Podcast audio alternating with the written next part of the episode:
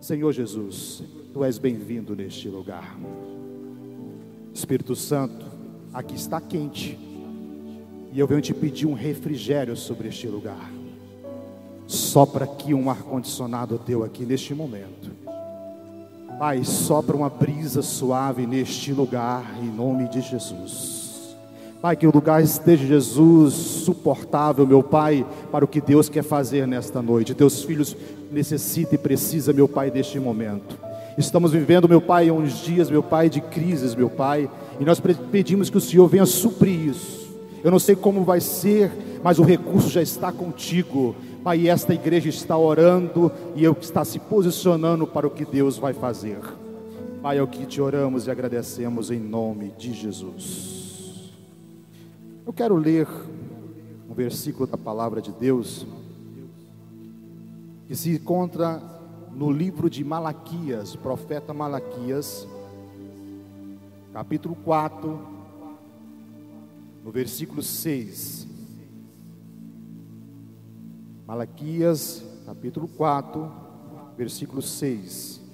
Talvez você tenha acesso aí à Bíblia no seu computador, talvez está aqui também no telão. E é muito interessante este versículo, que diz assim: E ele converterá o coração dos pais aos filhos, e o coração dos filhos a seus pais, para que eu não venha e fira a terra com maldição. Essa palavra ela é muito forte, ela é muito poderosa, é algo realmente muito propício. E nós vamos falar nessa noite sobre um assunto que muito tem se falado neste púlpito e também em todo o mundo, que é paternidade. Aqui tem uma profecia que revela de algo que aconteceria no íntimo dos pais nesta nação. Haveria algo provocado pelo próprio Deus. Deus haveria de haver, através de algo, o teu espírito sobre aquela nação, onde converteria, mudaria o rumo, mudaria a direção, mudaria a expectativa do momento que estavam vivendo e traria clareza aos corações destes pais para com os filhos e seria vir-se e versa dos filhos para com os pais. Nós vivemos em um tempo aonde a paternidade ela tem sido arranhada, ela tem sido destruída, ela tem sido arrancada, ela tem sido realmente desconstruída nos lares. Os pais têm sido realmente esquecido, figuras que aonde hoje não se torna mais tão importante nos lares. Mas eu quero dizer para você que cada um nasceu com seu papel. Pai é pai, mãe é mãe, filho é filho e assim por diante. Então, quando nós vemos na Bíblia, quando se fala de pais e filho, nos traz a clareza destes papéis.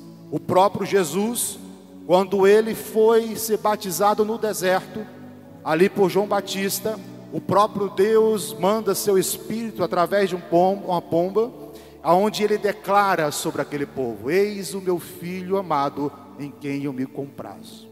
O próprio Deus, ele afirma a sua paternidade. O próprio Deus tem interesse em dizer: Eu sou o pai legítimo, eu sou aquele que dou a direção, eu que protejo, sou eu que dou a provisão, e ele nos dá clareza sobre isso.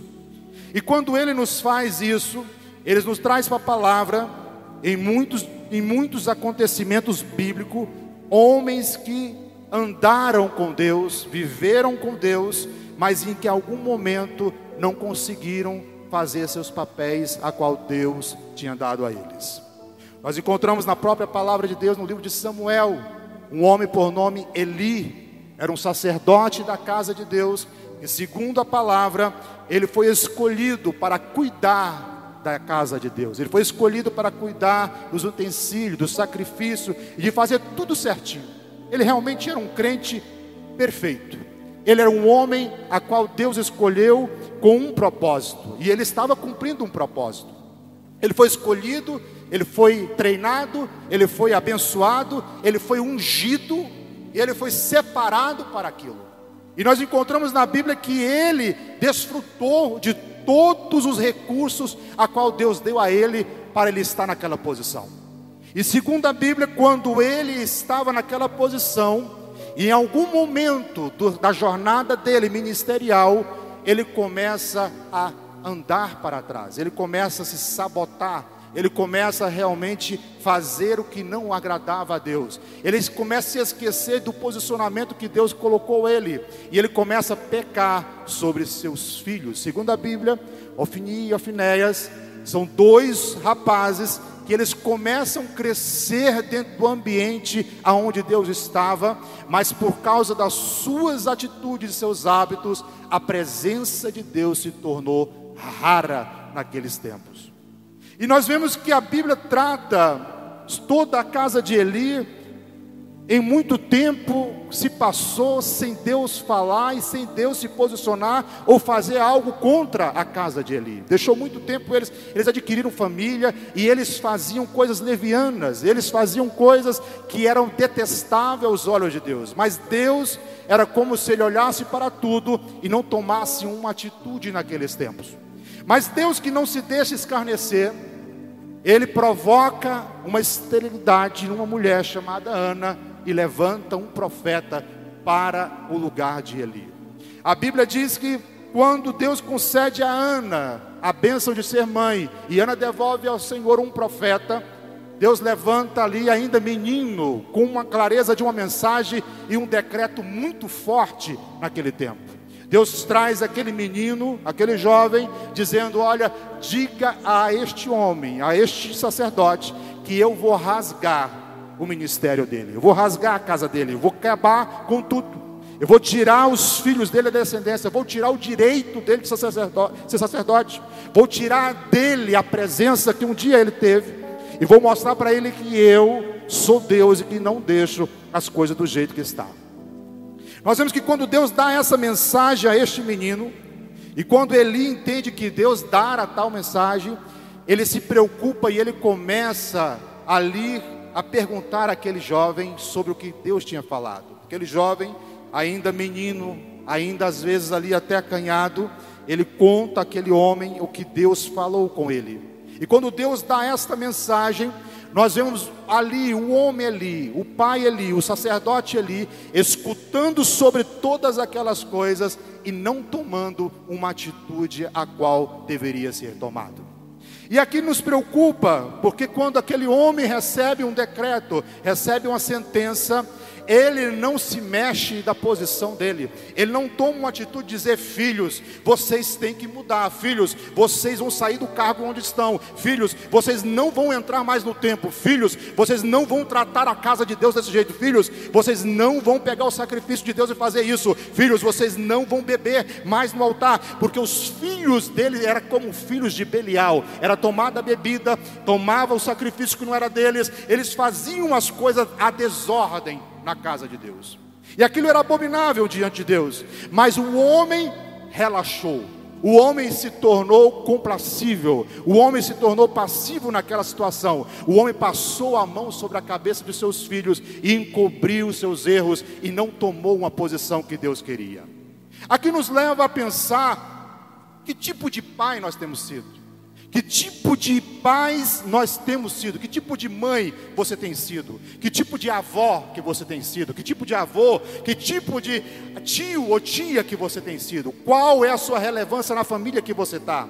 Qual é o posicionamento que você tem que ter e você não tem tido? E aqui nós vemos um homem que tinha todo o aparato, todo o aparato, ele tinha todos os aparatos para fazer a diferença naquele tempo. Havia sobre ele um decreto, uma ordem de Deus, aonde os filhos dele, os filhos dos filhos dele, viveriam muitos anos como sacerdote da casa de Deus. Eles seriam contados nas histórias como o povo que cuidou da casa de Deus, sacerdotes relevantes, pessoas que fariam diferenças aonde fosse, mas no entanto, escolhe o caminho da perversidade e eles adulteram, e eles cometem vários tipos de pecado contra Deus. Mas quando Deus dá este decreto, o que mais assusta é o posicionamento deste homem, aonde ele diz: tudo bem, Deus quer fazer, ele vai fazer. Quantos de nós em algum momento estamos no curso da vida e nós falhamos, erramos, caímos, deterioramos, fizemos tantas coisas erradas. E em algum momento Deus se posiciona e fala: não faz mais isso. Se você continuar nessa vida, o fim não vai ser bom. E nós temos a oportunidade de fazer como no GPS, dar a volta, voltar aonde começamos, ou às vezes até mesmo retornar, ou às vezes ir para uma direção aonde Ele está dizendo, e nós não nos posicionamos e entramos em um buraco, às vezes que Deus não quer, e ali nos colocamos e ficamos naquele lugar aonde Deus não quer que ficamos, e Ele fala, sai daí, e você fala, não, aqui está bom, está ótimo onde estou, está tudo bem aqui, e decidimos ficar neste fracasso, lambendo feridas, ou até mesmo nos permitindo ficar cada vez pior o nosso íntimo, o nosso interior, e nós perguntamos às vezes, muitas vezes, Deus, aonde eu errei? Como, como que faz para mudar de vida? Mas não esquecemos que nós temos que nos posicionar diante da palavra que Ele tem nos dito. Deus não queria que a casa de Eli permanecesse assim.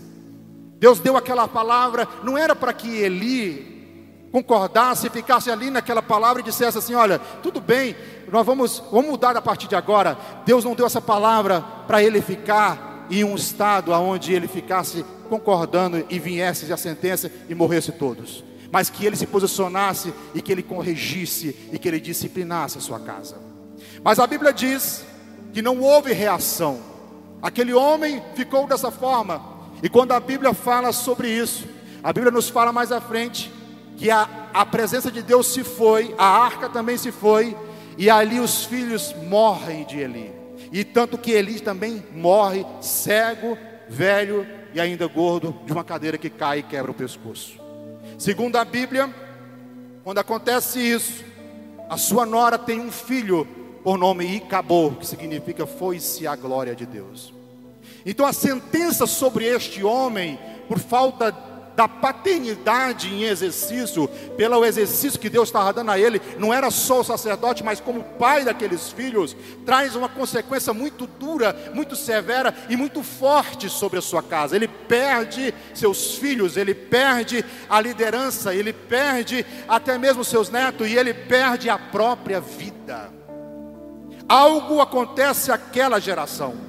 Eu não sei como tem andado a sua geração, mas Deus não quer que a sua geração se acabe aonde você está vivendo.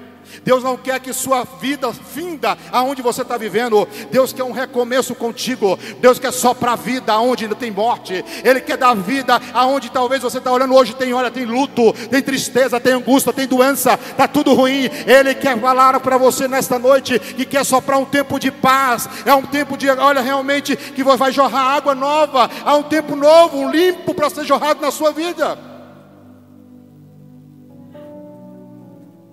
E este homem fracassa dessa forma. Mas não foi só ele, não. O próprio Samuel,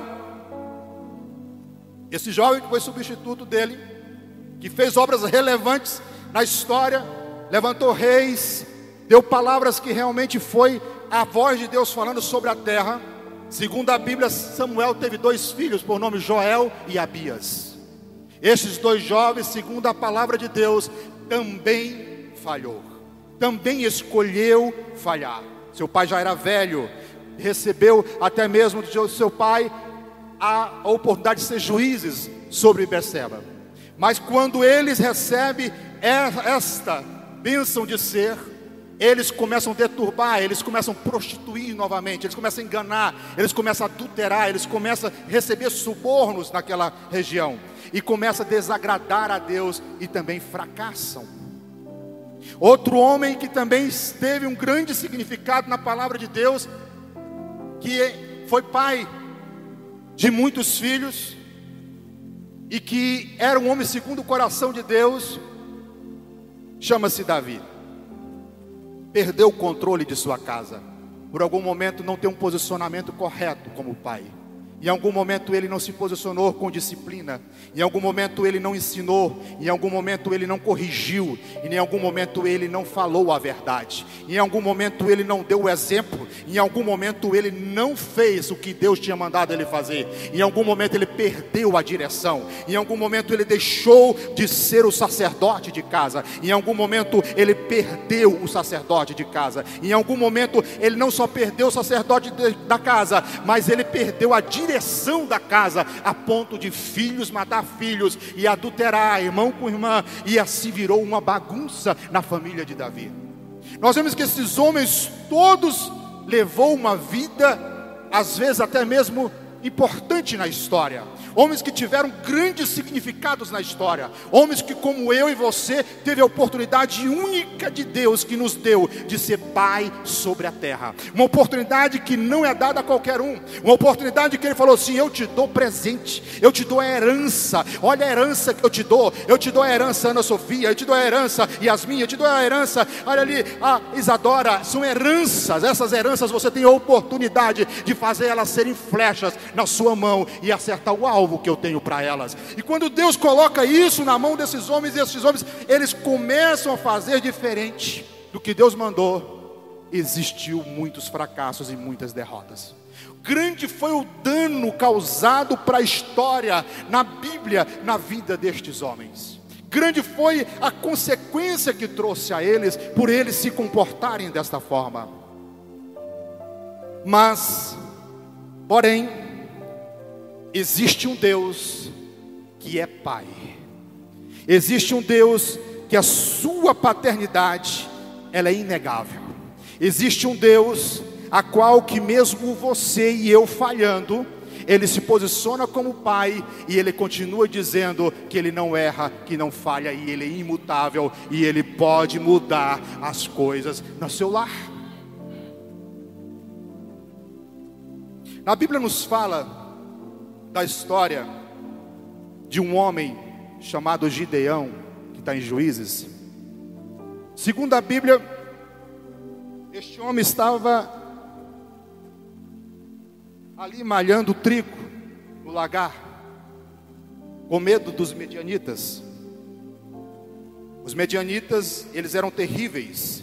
Segundo a Bíblia, deixava que o povo plantasse e quando colhesse, ele não deixava que o pessoal desfrutasse da colheita, eles tomavam a colheita.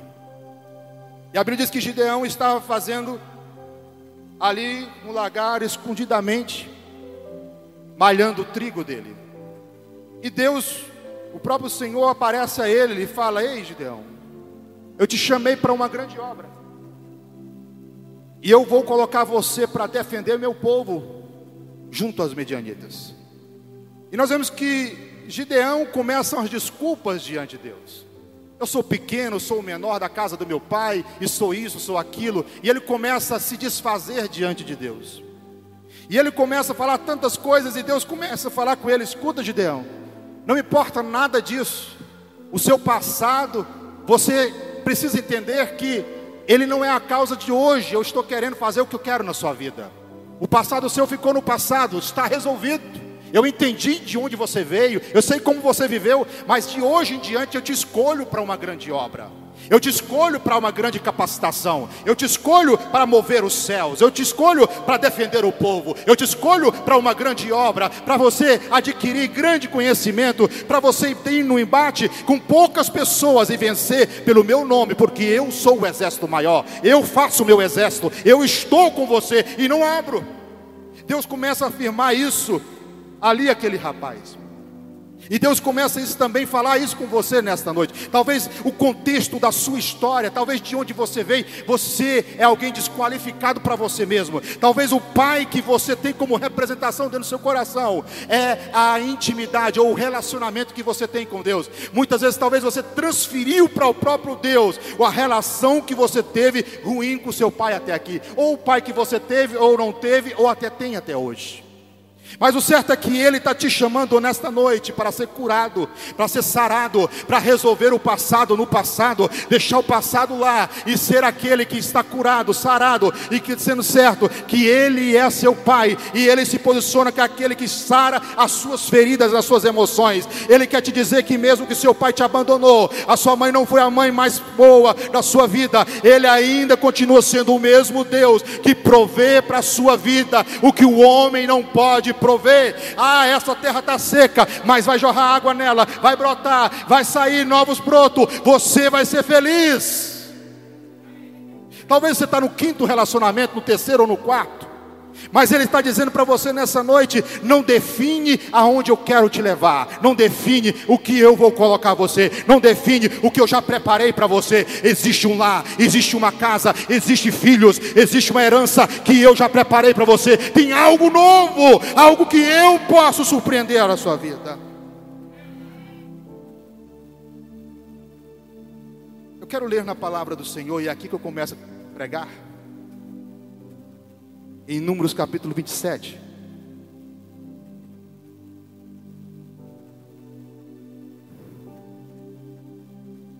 Que fala assim: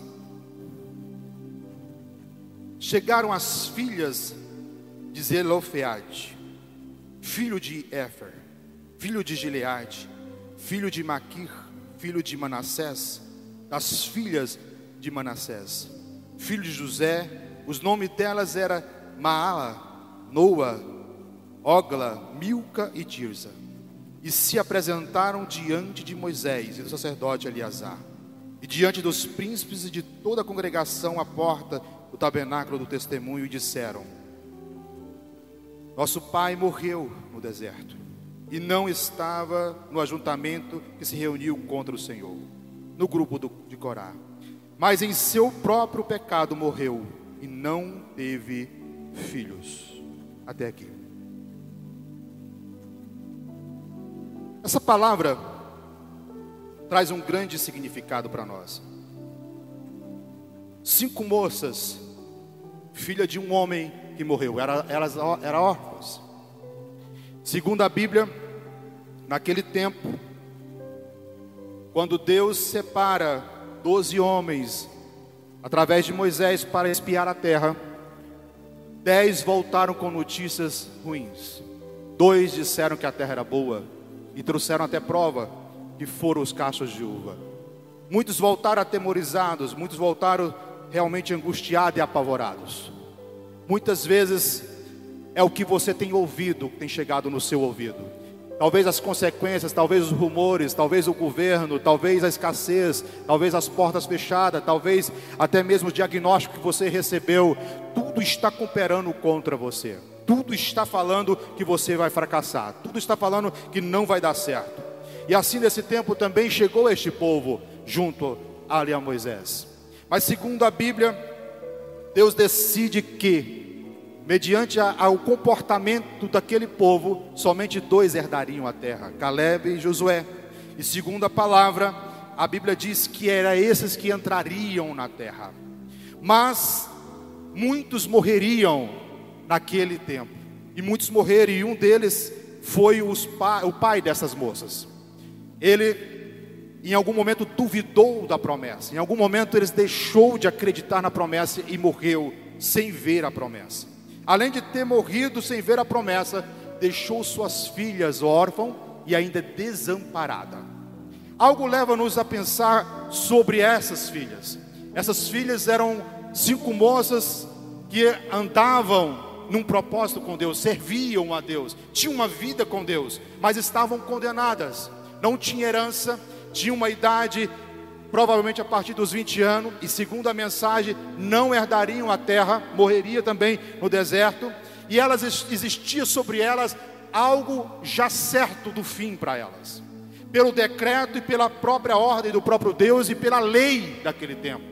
A mulher não tinha vez, a mulher não tinha voz ativa. Quem herdava a, a parte do pai ou do, da, de toda a família seria o homem. E este homem morreu antes de ter um filho homem. E segundo a Bíblia, quando elas se depararam com isso, elas ficaram ali realmente desnorteadas. Mas algo acontece sobre essas mulheres. E primeira coisa que eu quero destacar é o significado do nome delas que anotei aqui para compartilhar com a igreja. A Bíblia nos fala de Maala. Esse, esse nome é um grande significado que vem significar confiança. Quando a Maala significa confiança, nos leva a pensar no Salmo 125 aonde diz que os que confiam no Senhor são como o monte de Sião, que não se abalam, mas permanece para sempre. Eu não sei se tua confiança tem sido testada com Maala. Maala, nesse momento, ela é realmente é colocada à prova. Nesse momento, ela é realmente é colocada debaixo de um jugo aonde havia uma sentença. Mas ela põe a sua confiança acima do problema que existia. Ela reúne com suas irmãs e ela começam a discutir ali algumas coisas para tomarem uma posição para saírem daquela situação. Outro nome que nos revela muito significado é Noa, que significa aquela que não se detém, aquela que não se atavia, aquela que não coloca em um momento de que possa estar com seus pés amarrados. Quando ela se coloca nessa posição, nós vemos alguém destemida, alguém pronto com a confiança, tomaram ali uma direção para não voltar atrás, não retroceder e não abandonar o propósito que estava no coração delas. Outro significado da ógola, uma outra irmã delas, que significa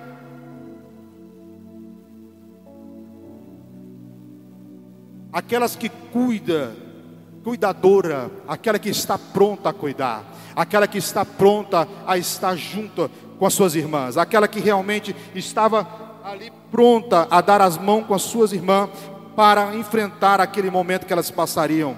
Nós encontramos também a outra irmã por nome Milca, que é aquela que tem autoridade, a rainha, né? E Tirza, a que tem deleite. Essas cinco irmãs, elas passam por uma prova, aonde que naquele momento elas se colocam na posição, ou elas vão até Moisés e enfrentam 70 anciões e mais os sacerdotes para chegar a Moisés, para serem ouvidas, ou fosse até mesmo apedrejadas.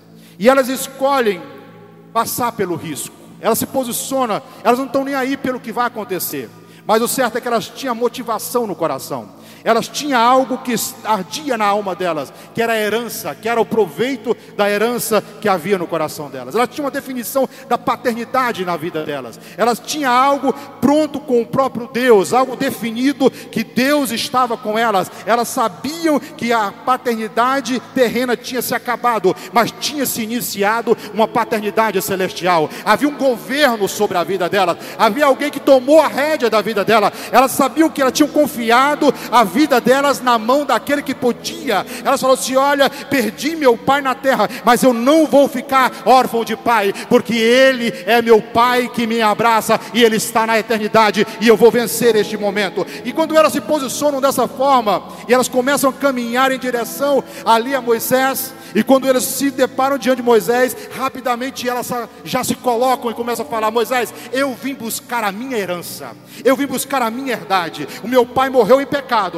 mas nós servimos a um pai que é eterno e ele me trouxe aqui para me tomar posse da minha herança. Ele me deu a herança, Moisés, e eu quero a minha herança. Você pode nos dar essa herança. Quando Moisés passa a prova isso, ele não se aguentou, ele teve que orar ele teve que ouvir e ele teve que falar com Deus. E ele ouviu de Deus uma mudança na, na lei. Olha, Moisés, muda a lei aí. Essas mulheres elas têm agora herança. A herança dos pai, do pai dela é delas agora. E todo aquele que também passou por a mesma circunstância dela também tem o direito agora. Eu vejo Deus, o cuidado da paternidade de Deus aqui. Eu vejo realmente aflorando aqui filhos, aonde Ele curou, Ele sarou a orfandade, a falta de um pai não pôde paralisar cinco meninas. Aquele momento que elas estavam vivendo, talvez da falta, da necessidade do pai, não pôde fazer com que elas desistissem do do propósito. Eu não sei o que você está passando agora para você fazer desistir da jornada do caminho, mas eu venho te chamar nessa noite para você ser sarado, se quer ser curado e ter entender que o Pai que está com você, Ele é mais do que tudo que você tem enfrentado nessa vida.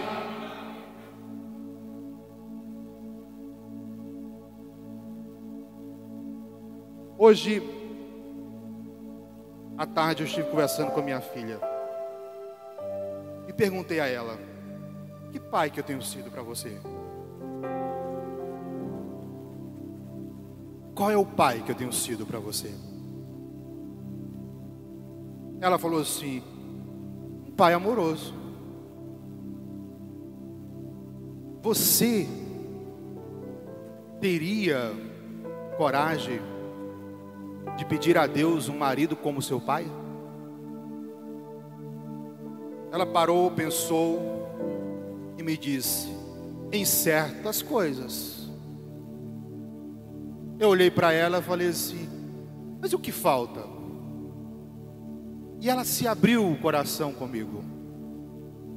Ela falou muitos pontos, muitas coisas que eu não conhecia do coração da minha filha. Às vezes, o que você precisa é só perguntar.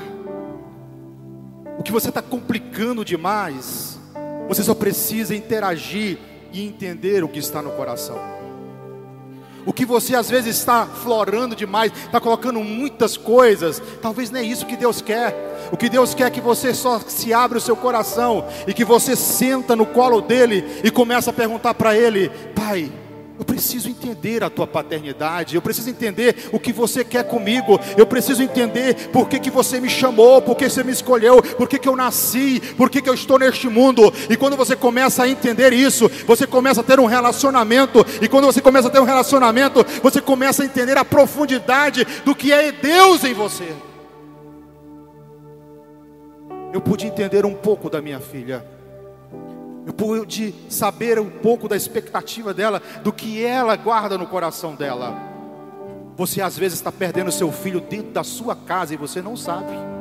Às vezes você está perdendo dentro do seu lado, do seu lado, seu filho está indo embora e você não está vendo por causa da maneira que você vê as coisas. Às vezes a maneira que você coloca as coisas não é o bastante dentro da sua casa. A comida não está sendo o bastante, a roupa não está sendo bastante, o celular não está sendo bastante, a energia não está sendo bastante, mas o amor que tem no seu coração é esse que vai sarar a ferida que está no coração dela, é esse que vai sarar a ferida que está no coração dele. Não deixa seu seu filho perder dentro de sua casa. Às vezes seus filhos só querem a oportunidade de falar. Quantos nós de pais, quantos pais nós, nós somos aqueles pais atarefados, cheios de coisas para fazer, e chegamos tão agoniados em casa, e os filhos estão naquele momento ali, todo enérgico, e não temos a paciência nem de ouvi-los. Cala a boca, cala a boca, menino. Você sabia que tudo isso que você está provocando é a imagem de pai que você está colocando na cabeça deles? Você está fazendo que seu filho tenha orfandade de pai vivo. O diabo está trabalhando na mente dele, falando a mentira maior deste século: que ele não tem um pai presente, que o pai dele é ausente, que o pai dele não é um pai que tem exemplo para dar. E qual é o mecanismo que você está deixando usar? É você mesmo. Você está sendo o instrumento que está estragando o seu filho. Você está sendo o instrumento que está derrotando a sua casa por causa da falta de posicionamento ou do entendimento da paternidade de Deus. Quantos de nós estamos pecando na criação de nossos filhos? Estamos criando uma geração medíocre. Estamos criando uma geração doente, filhos doentes, filhos que estão andando como amebas estão andando como zumbi. Já olhou alguns filhos por aí? Eles não se interagem mais com as pessoas, eles têm seus mecanismos eletrônicos e eles não se interagem, por causa que você é o culpado. Você já tirou tempo na mesa com teu filho? Você já ensinou a ele a palavra hoje? Você já tirou agora uma devocional com ele hoje? Você já falou de Jesus para ele hoje?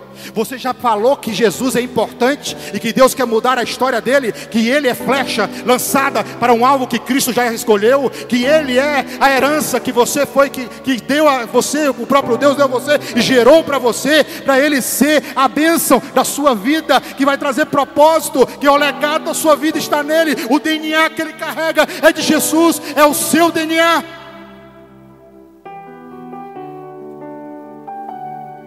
Quantos filhos machucados? Quantos filhos machucados em algum momento por causa que o pai foi tão severo na vida?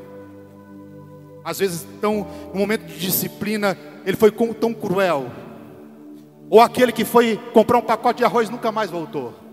Ou aquele filho que não, não tem nem o, nome do pai na certidão de, de nascimento. Hoje Jesus quer colocar uma nova certidão na sua mão.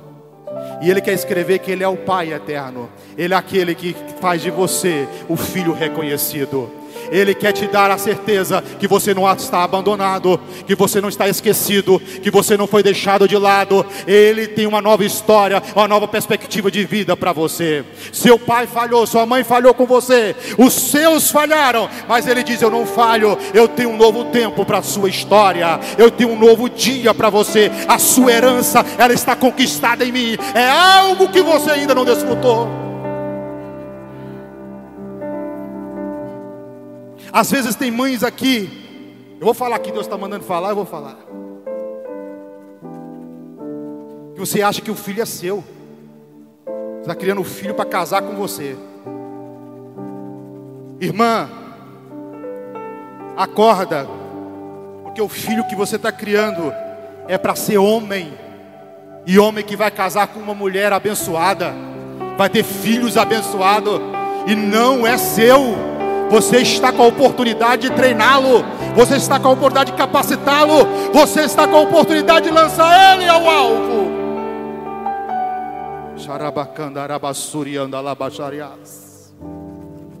Tem mães aqui que criam filhos como porcelana. Ninguém pode tocar. Se tocar, vai quebrar. E se tocar, vai ter problema. Porque ela, irmã, eu te convido hoje a ter uma resistência. Você tem um problema de orfandade profundo. Você tem um problema de paternidade profundo na sua vida. Não transfira para seu filho o que você tem na sua alma de doente. A sua alma está doente e precisa ser renovada, ela precisa ser consertada, ela precisa ser alinhada, ela precisa ser limpa, ela precisa ser transformada ao ponto de você olhar e falar: Cristo mora aqui e me dar a oportunidade de ser uma mãe diferente.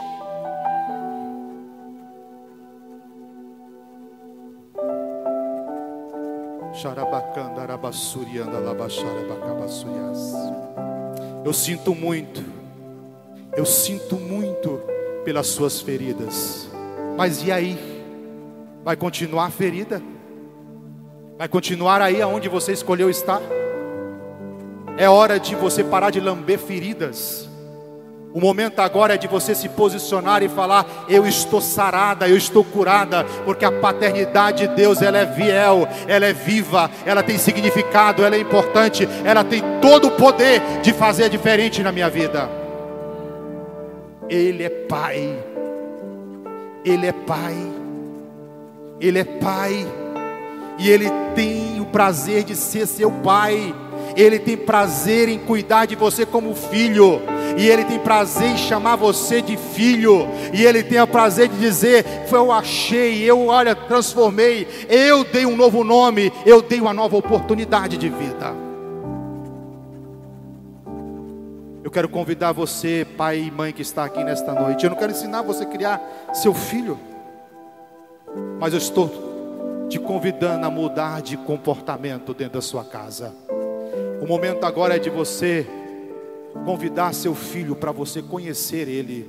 Ele quer ser conhecido por você como pai, como pai e mãe que você é do seu filho se posiciona dentro do seu lar, porque Deus te chamou para ser o homem sacerdote da sua casa. Deus chamou você para ser aquele que vai dar destino, aquele que vai dar direção, aquele que vai proteger, aquele que vai prover o que Deus colocou na sua mão já para dar a ordem sobre o seu lar.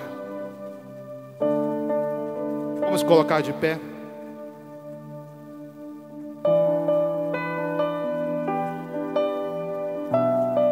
Noé falhou. Noé era um homem realmente que Deus escolheu para um grande propósito. Mas em algum momento falhou com filhos também. Deus te chamou não para ser um super-homem nem uma super-mulher. Deus te chamou para apenas ser pai e mãe. Este aí que está na sua responsabilidade. A sua igreja começou aí. A igreja que Deus te deu começou na sua casa, é no seu lar, e Ele quer mudar isso. Filhos que não têm pais, você não tinha, porque Deus já se colocou como pai e falou: Eu estou presente na tua vida. Você nunca mais vai sentir dor desta orfandade. Você nunca vai sentir mais falta disso, porque eu estou sarando as suas emoções nesta noite. Eu estou visitando o que o homem não pode visitar. Eu estou transformando o que o homem não pode transformar. Eu estou edificando o que o homem não pode edificar. Eu estou mudando a história da tua vida. Eu estou mudando o futuro. Eu estou mudando o destino da sua vida. Eu estou mudando todo tudo que está no aparato que está diante de você. Eu estou te dando as ferramentas para você passar pelas lutas e dificuldade. Eu estou estou te dando a, grandes bênçãos nesta mesa que já está posta diante de você. Pode pegar, pode colher, pode fazer parte, porque eu coloco nas tuas mãos um novo sentido para viver.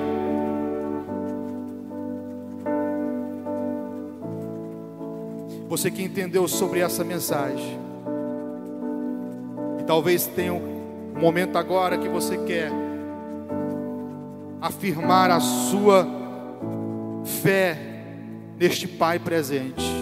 Coloca sua mão no seu coração. Eu vou orar por você. Senhor Deus, visita Jesus. Nesse momento, teu filho, a tua filha.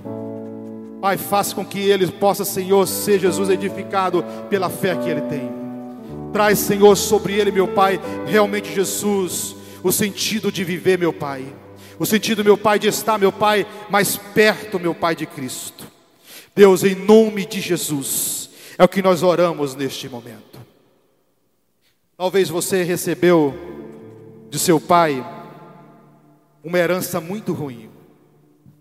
Você recebeu uma enxada do trabalho. Talvez você tenha cavado muito. Você tem trabalhado muito. Essa enxada representa muitas vezes, talvez na sua vida, a ferida que você carrega na alma a dor, o sentimento de abandono, a tristeza em algum momento de você ter passado por algum abuso sexual, de algum abuso familiar, de algum abuso físico ou até mesmo sentimental, espiritual. Talvez a religião foi essa enxada na sua vida. Talvez a história contada pelos seus é essa enxada e só traz trabalho, só traz tristeza, só traz angústia, só te traz desespero. Você tem sofrido dias após dias. Você tenta avançar e você só regrite. Você só vai para trás. E essa chinchada tem sido isso na sua vida. Hoje eu quero te convidar a você fazer uma troca dessa enxada que talvez se tornou uma âncora na sua vida de tanto trabalho por algo novo que Deus tem para você algo que você precisa neste momento, algo que você precisa de Cristo. Deus tem um novo decreto para você, Deus tem um novo tempo para você, Deus tem uma nova escolha para você, e eu creio que Ele quer substituir essa enxada de tantos problemas emocionais por um novo decreto. Por um novo decreto, uma nova direção, uma nova lei que Ele que vai fazer sentido na sua vida é um livramento, é uma liberdade. Ele te dá uma carta manga, ele te dá uma carta de livramento, ele te dá liberdade em Cristo, ele te dá a oportunidade de um novo tempo, de uma nova história. Ele quer fazer isso na sua vida.